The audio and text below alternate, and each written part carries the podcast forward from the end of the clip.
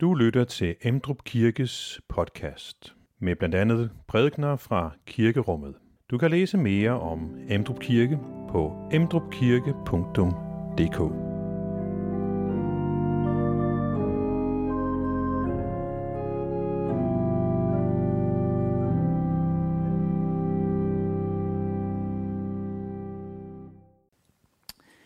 Velkommen til gudstjeneste i dag, anden påskedag. Og øh, det tema, jeg har valgt for i dag, er øh, langsom dæmring. Det har været påske, og påskens øh, begivenheder har ramt de mennesker, som var, var tæt på. Og øh, den evangelielæsning, vi hører i dag, er om Emmausvandrene, dem der er på vej øh, mod Emmaus.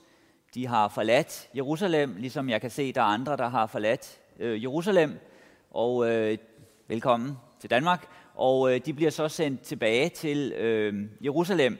Og noget af det, som man kan se hos dem og hos andre i tiden efter påske, at det har, det har svært ved at gå op for dem, hvad det egentlig betød, det som skete i påsken. Der var en langsom dæmring.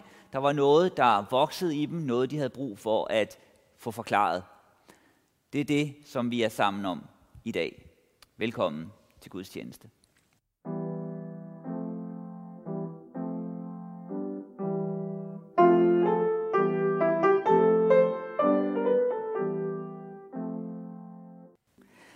Dette hellige evangelium skriver evangelisten Lukas.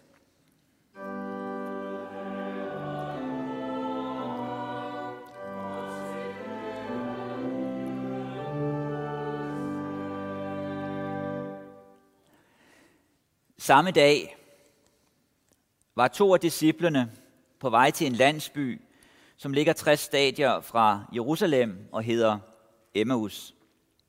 De talte med hinanden om alt det, som var sket. Og det skete, mens de gik og talte sammen og drøftede det indbyrdes, kom Jesus selv og slog følge med dem. Men deres øjne holdtes til, så de ikke genkendte ham. Han spurgte dem, hvad er det, i går og drøfter med hinanden? De stansede og så bedrøvet ud, og den ene af dem, Kleofas hed han, svarede, er du den eneste tilrejsende i Jerusalem, der ikke ved, hvad der er sket i byen i disse dage? Hvad da? spurgte han. De svarede, det med Jesus fra Nazareth, som var en profet, mægtig i gerning og ord over for Gud og hele folket. Hvordan vores ypperste præster og rådsherrer har udleveret ham til dødstraf og korsfæstet ham. Og vi havde håbet, at det var ham, der skulle forløse Israel. Men til alt dette kommer, at det i dag er tredje dag siden det skete. Og nu har nogle af kvinderne iblandt os forfærdet os. De var tidligt i morges ude ved graven, men fandt ikke hans læme, og kom tilbage og fortalte, at de et syn havde set engle, som sagde, at han lever. Nogle af dem, der er sammen med os, gik så ud til graven og fandt det sådan, som kvinderne havde sagt, men ham selv så de ikke. Der sagde han til dem, I uforstandige, så tungnemme til at tro på alt det, profeterne har talt. Skulle Kristus ikke lide dette og gå ind til sin herlighed? Og han begyndte med Moses og alle profeterne og udlagde for dem, hvad der stod om ham i alle skrifterne. De var næsten fremme ved den landsby, de var på vej til, og Jesus lod som om, han ville gå videre, men de holdt ham tilbage og sagde, bliv hos os, det er snart aften, og dagen er allerede gået på held. Så gik han med ind for at blive hos dem. Og mens han sad til bords sammen med dem, tog han brødet, velsignede og brød det og gav dem det. Der åbnedes deres øjne, og de genkendte ham, men så blev han usynlig for dem. De sagde til hinanden, brændte vores hjerter ikke i os, mens han talte til os på vejen og åbnede skrifterne for os. Og de brød op med det samme og vendte tilbage til Jerusalem, hvor de fandt de elve og alle de andre forsamlede, som sagde, Herren er virkelig opstået, og han er set af Simon. Selv fortalte de, hvad der var sket på vejen, og hvordan de havde genkendt ham, da han brød brødet. Amen.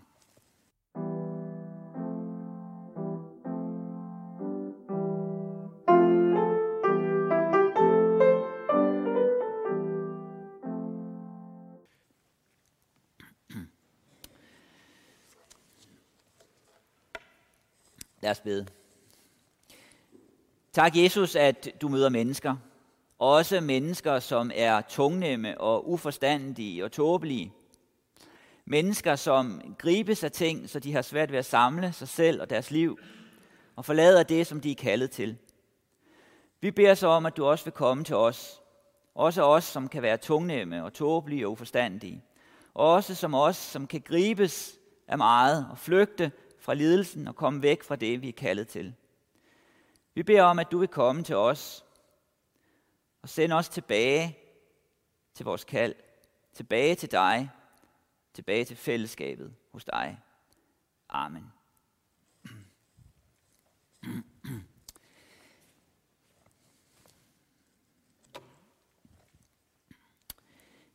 Ja, vi er i dag kommet på den anden side af påskedag, en dag, og øh, noget af det, som vi møder i tiden efter påske, det er, at mennesker har svært ved at forstå, hvad det er, der er sket i påsken. Øh, der er forskellige variationer og vinkler på, øh, på, hvad der sker i påsken, og også på tiden efter, hvor vi kan se, at mennesker reagerer forskelligt. Det har så også været forsøgt at blive beskrevet og indfanget på forskellige måder i tiden øh, siden. Øh, beretningen om Emmausvandrene, som Jesus besøger, har Rembrandt også forsøgt at, at male på forskellige måder og lave forskellige udkast til. Der findes også en udgave af det på Statens Museum for Kunst. Og noget af det, som man kan se på forskellige udgaver, både hos Rembrandt og hos andre, som maler det her, er, at der er ligesom et lys, der går op for dem, der er der. Her er forskellige øh, udgaver. Her er den lidt mørke. Man kan finde forskellige udgaver på nettet. Her er en lidt lysere udgave på øh, nettet. Her er en anden, hvor at man kan se lyset lige pludselig øh, stråler, og han ser, hvem det er, der er på øh, besøg. Øh, I den her udgave, der kan man øh, lettere se, jeg ved ikke, hvor det er mest tydeligt, øh, der kan man lettere se det forhæng, der er trukket til side. Forhænget er trukket til side. Øh, lyset går op for dem, og det begynder at dæmre for dem. Og øh, det tema, jeg havde sat over dagen i dag, var langsom dæmring. Og det er noget af det, som vi møder hos Emma usvandrene. Og det er et tema, som vi også ser i det nye testamente andre steder efterfølgende i apostlenes gerninger og i øvrigt i kirkens historie. Der kredses omkring begivenhederne i påsken. Evangelierne har forskellige vinkler på det, og det samme sker i tiden efter. Og noget af det, som kendetegner påskens begivenheder, det som sker i påsken, det er, at der er en dobbelthed over det. Der er et enten eller. Påsken er en streg i sandet. Påsken er en eksplosion. Påsken er et før og efter. Og sådan rammer det også nogle mennesker som et lyn, som et lys, der går op for dem. Deres liv er anderledes bag efter. Samtidig er der også i påsken, og det som sker i påsken, noget kontinuerligt, noget løbende, noget træt, noget som langsomt bryder igennem. Og vi kan møde det hos forskellige mennesker, at det langsomt glider ind i dem. Og nogle gange kan det være som små lys, små lysglimt, noget der går op for dem, og så alligevel så begynder det at blive dunkelt igen. Det, som kendetegner dem, som var tæt på begivenhederne, det var, at de havde brug for at vokse i det.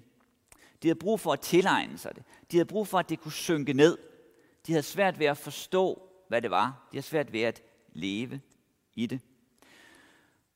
Og vi møder flere mennesker, som tror, de har fanget det, tror, de har forstået det, og så alligevel, så er der alligevel noget, de ikke helt har fanget, ikke helt har forstået, noget, de har brug for at vende tilbage til.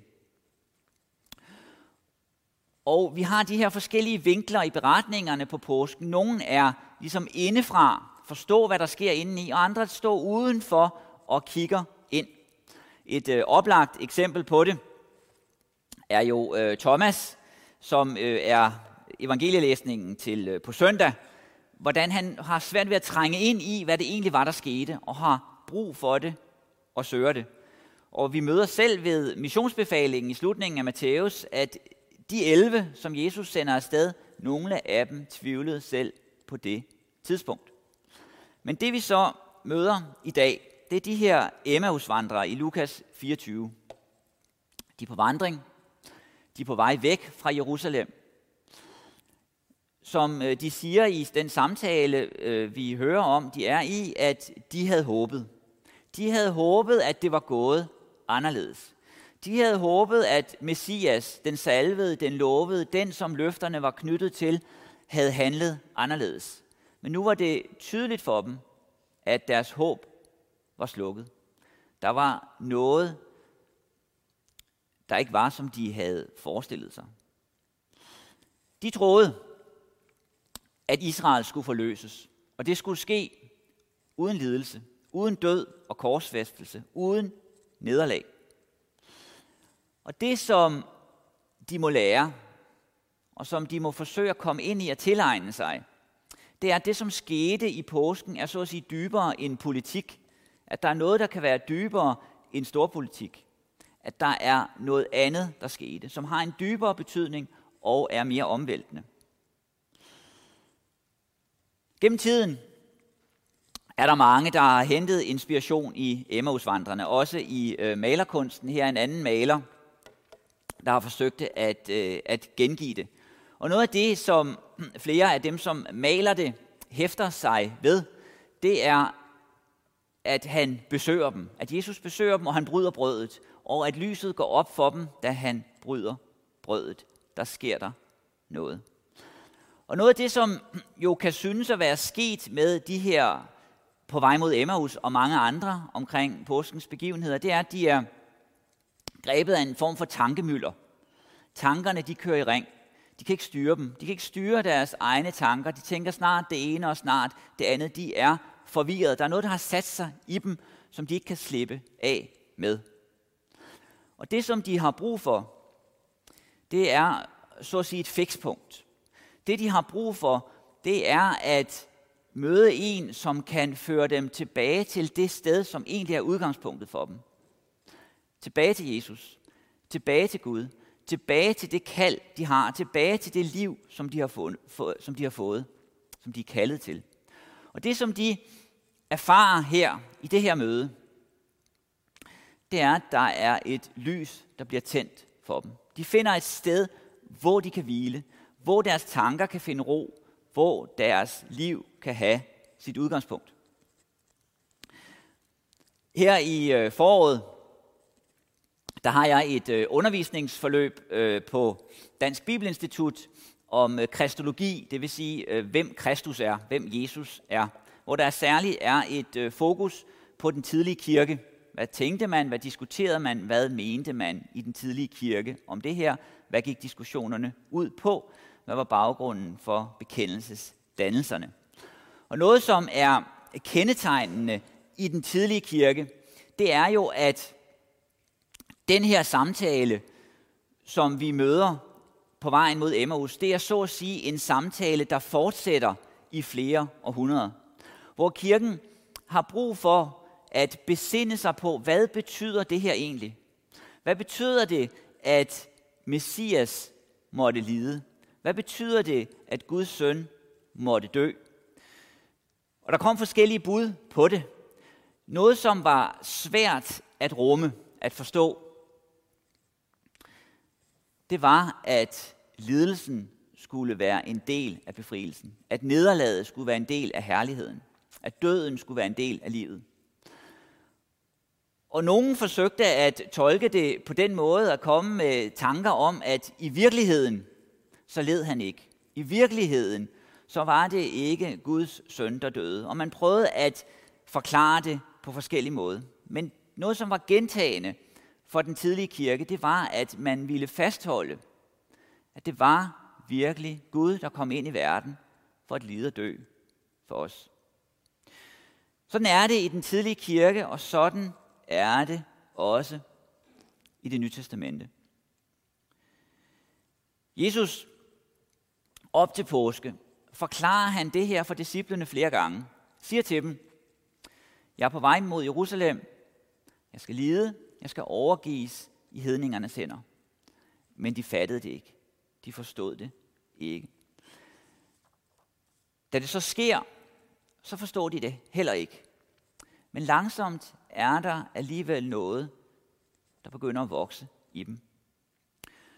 Og den udfordring, de står overfor i det nye testamente, er grundlæggende set den samme udfordring, vi står overfor i vores liv. Det er den samme tilegnelse, vi må leve med. Udfordringen kan vise sig under mange forskellige variationer på forskellige måder i vores liv. Og det, som var svært for mange i den antikke verden, i den tidlige kirke, det var, at Gud og lidelse hang sammen. At Gud og kamp hang sammen. Mange tænkte, at, at det med Gud, og når Gud handler, det hævede over menneskelig kamp og menneskelig nederlag. Det drejer sig om noget andet. Og alligevel var det det, som kirken fastholdt og forsøgte at få sit hoved og sit liv omkring. Vi ser det i dagens tekst, da Jesus siger til Kleofas og hans ven, I uforstandige, så tungnemme til at tro på alt det, profeterne har talt. Skulle Kristus, Messias, ikke lide dette og gå ind til sin herlighed? Og han begyndte med Moses og alle profeterne og udlagde for dem, hvad der stod om ham i alle skrifterne. Han begynder at åbne det gamle testamente for dem. Og så begynder deres hjerte at brænde. De får noget til deres hoved og til deres hjerte. Og noget af det, som jo kendetegner Jesus her efter påske, det er, at han opsøger forskellige mennesker. Og så kalder han dem godt nok tunge og uforstand, tungnemme og uforstandige. De er tåber. Men alligevel så er det tåber, han søger. Det tåber, han bruger tid på. Det tåber, han vil nå. Og det kan jo give håb til os andre. At han ønsker at åbne skrifterne for os. Han vil gerne have et møde, også med os. Det her mønster, det fortsætter. Og øh, et vidnesbyrd om det i dag i læsningerne har vi i læsningen fra øh, Apostlenes Gerninger, som Kirsten læste før, som begyndte med, at øh, Peter siger, nu forstår jeg, at Gud ikke gør forskel på nogen. Eller som det også kan oversættes med, oversættes med der er ikke personsanseelse hos Gud. For Gud er alle lige. Og Peter giver her udtryk for, at nu forstår jeg det. Og den her erfaring af at vokse i erkendelse er noget, der rammer Peter flere gange. Han har brug for, at det kunne vokse i ham. Det gælder også andre. Det gælder også øh, Paulus, når han kan sige, at han skal lære, at Guds nåde er ham nok. Midt i kampen, midt i lidelserne, midt i nederlaget. Det havde Peter brug for at lære. Det havde dem mod Emmaus brug for. De havde brug for en vandring sammen med Jesus. Og den her vandring er grundlæggende set en livsvandring. Det er en vandring, der fortsætter hele livet, hvor de kan vokse i det. Den fortsætter i den tidlige kirke, og den fortsætter i dag. Den virkelighed bliver beskrevet i den øh, første læsning fra salme 22, hvor at det blev sagt, at øh, de ydmyge skal spise og mættes. De, der søger Herren, skal lovprise ham, og de skal få nyt mod for evigt. Salme 22 bliver brugt i det nye testamente som en beskrivelse af Jesus, det der skete med ham. Og også i den tidlige kirke vender de gentagende til, tilbage til salme 22, som en beskrivelse af, hvad der skete med Jesus. Og som et udtryk for, at midt i den lidelse, der var Gud. Der var Gud for at nå os. Det var virkelig ham, der kom. Alt det kan jo synes som noget, der hører fortiden til. Det gamle testamente hører fortiden til. Emmausvandrene gør. Påsken gør. Den tidlige kirke gør. Og dog er det samme virkelighed. Samme virkelighed, vi står overfor. Samme liv, vi er sat i. Samme budskab, der møder os. Det, som Jesus gør, når han møder Kleofas og hans ven, det er, at han griber tilbage, så at sige, til fortiden. Han griber tilbage til Moses og profeterne og gør det virkeligt for dem i deres liv, så de kan flytte ind i det budskab. Det, som Jesus gør, det er, at han peger på, at Gud har noget for med den her verden. Gud har noget for med mennesker. Gud har en historie, som han fortæller, og som han virkelig gør. Og den historie er vi en del af. Den historie er vi sat i. Og det er det, som måske for dem, for Kleofas, det er det, som måske for disciplene, og det er det, som måske for os. Og derfor kan fortiden blive virkelighed i dag. Derfor kan fortiden bestemme vores fremtid, bestemme vores håb, farve vores virkelighed. Jeg sagde i begyndelsen, at der er i det nye testamente forskellige vinkler på påskebegivenhederne, både det, som sker i påsken, og det, som sker bagefter. Og gennem de her vinkler, så får vi forskellige veje ind til det her budskab. Vi får en beskrivelse af forskellige personer, der forholder sig på varierende måde til det, og må tilegne sig det på hver deres måde. Og sådan har det været lige siden. Påsken er ligesom en diamant, man kan dreje. Og så kan den lyse på forskellige måder, når man drejer den. Og det kan også sammenlignes med vores liv. For noget, som kendetegner det menneskelige liv, det er, at det bevæger sig. Vi er i bevægelse. Vi kan ikke undgå andet. Livet presser os. I og med, at vi lever det her liv. I den tid, vi er sat, så skubbes vi. Så skubbes vi på en bestemt måde. Livet former os, danner os, skubber til os, gør noget ved os. Og noget af det, som de måtte lære dengang, og vi må lære i dag, det er, at hvad der end møder os, hvilke kampe vi har, så kan påsken også rumme det. Så kan vores liv med vores kampe og vores nederlag også rummes i det budskab. Også for os, ligesom for dem, er der en dom over vores liv. Og også for os, ligesom for dem, er der et ord om noget. Et ord om tilgivelse. Et ord om, at der er en anden, der har handlet på vores vegne. For at vi med vores liv kan hvile der, kan være der, kan leve der. Jesus siger til dem mod Emmaus, at de er tungnemme og uforstandige. Og det kan jo synes som øh, hårde ord. Det er jo ikke altid rart at øh, få det at vide. Men det, som det viser sig for dem, det er, at fordi det er ord fra Jesus, så er det også ord, der lærer. Det er ord, der bringer lægedom ind i deres liv. De var på vej væk fra Jerusalem. På vej væk fra det, som var deres håb. På vej væk fra det, som de var kaldet til. Men det, som sker her, det er, at de bliver kaldet tilbage. Deres liv bliver igen sat på fødderne. Benene nedad og hovedet opad. Og det, som ændrer dem, det er, at de møder en virkelighed udefra. De møder et ord udefra. Det, som ændrer den her verden, det er, at der sker noget med den udefra. At Gud griber ind. At Gud handler.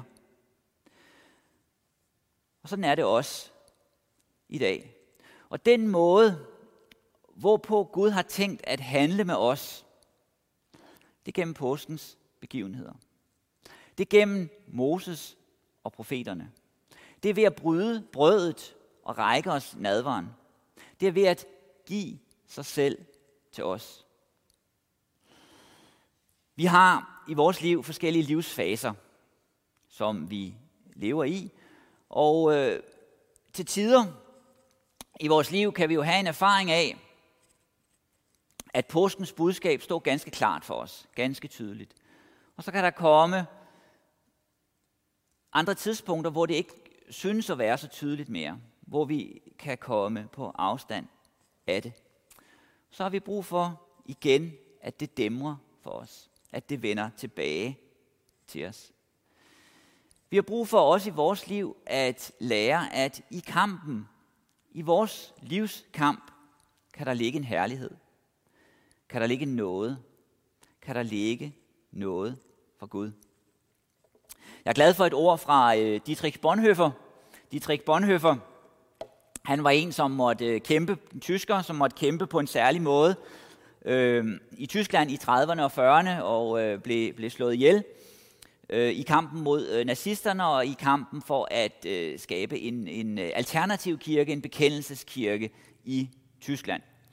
Og han øh, siger et sted, Kristus i min brors mund er stærkere end Kristus i mit eget hjerte. Og noget af det, som han giver udtryk for ved at sige det, det er, at der er altså en virkelighed uden for ham, som han har brug for at møde. Det var det, Emmausvandrene erfarede. De havde brug for det her møde. Det var det, disciplene, som, er, som gik igennem påske, erfarede, at de har brug for, og det er det samme, vi har brug for. Vi har brug for, at den virkelighed, virkeligheden for Gud, rykker ind i vores liv, får rum i vores liv, møder os, for at det også kan blive påske for os. Amen. Find flere podcast og læs mere på emdrupkirke.dk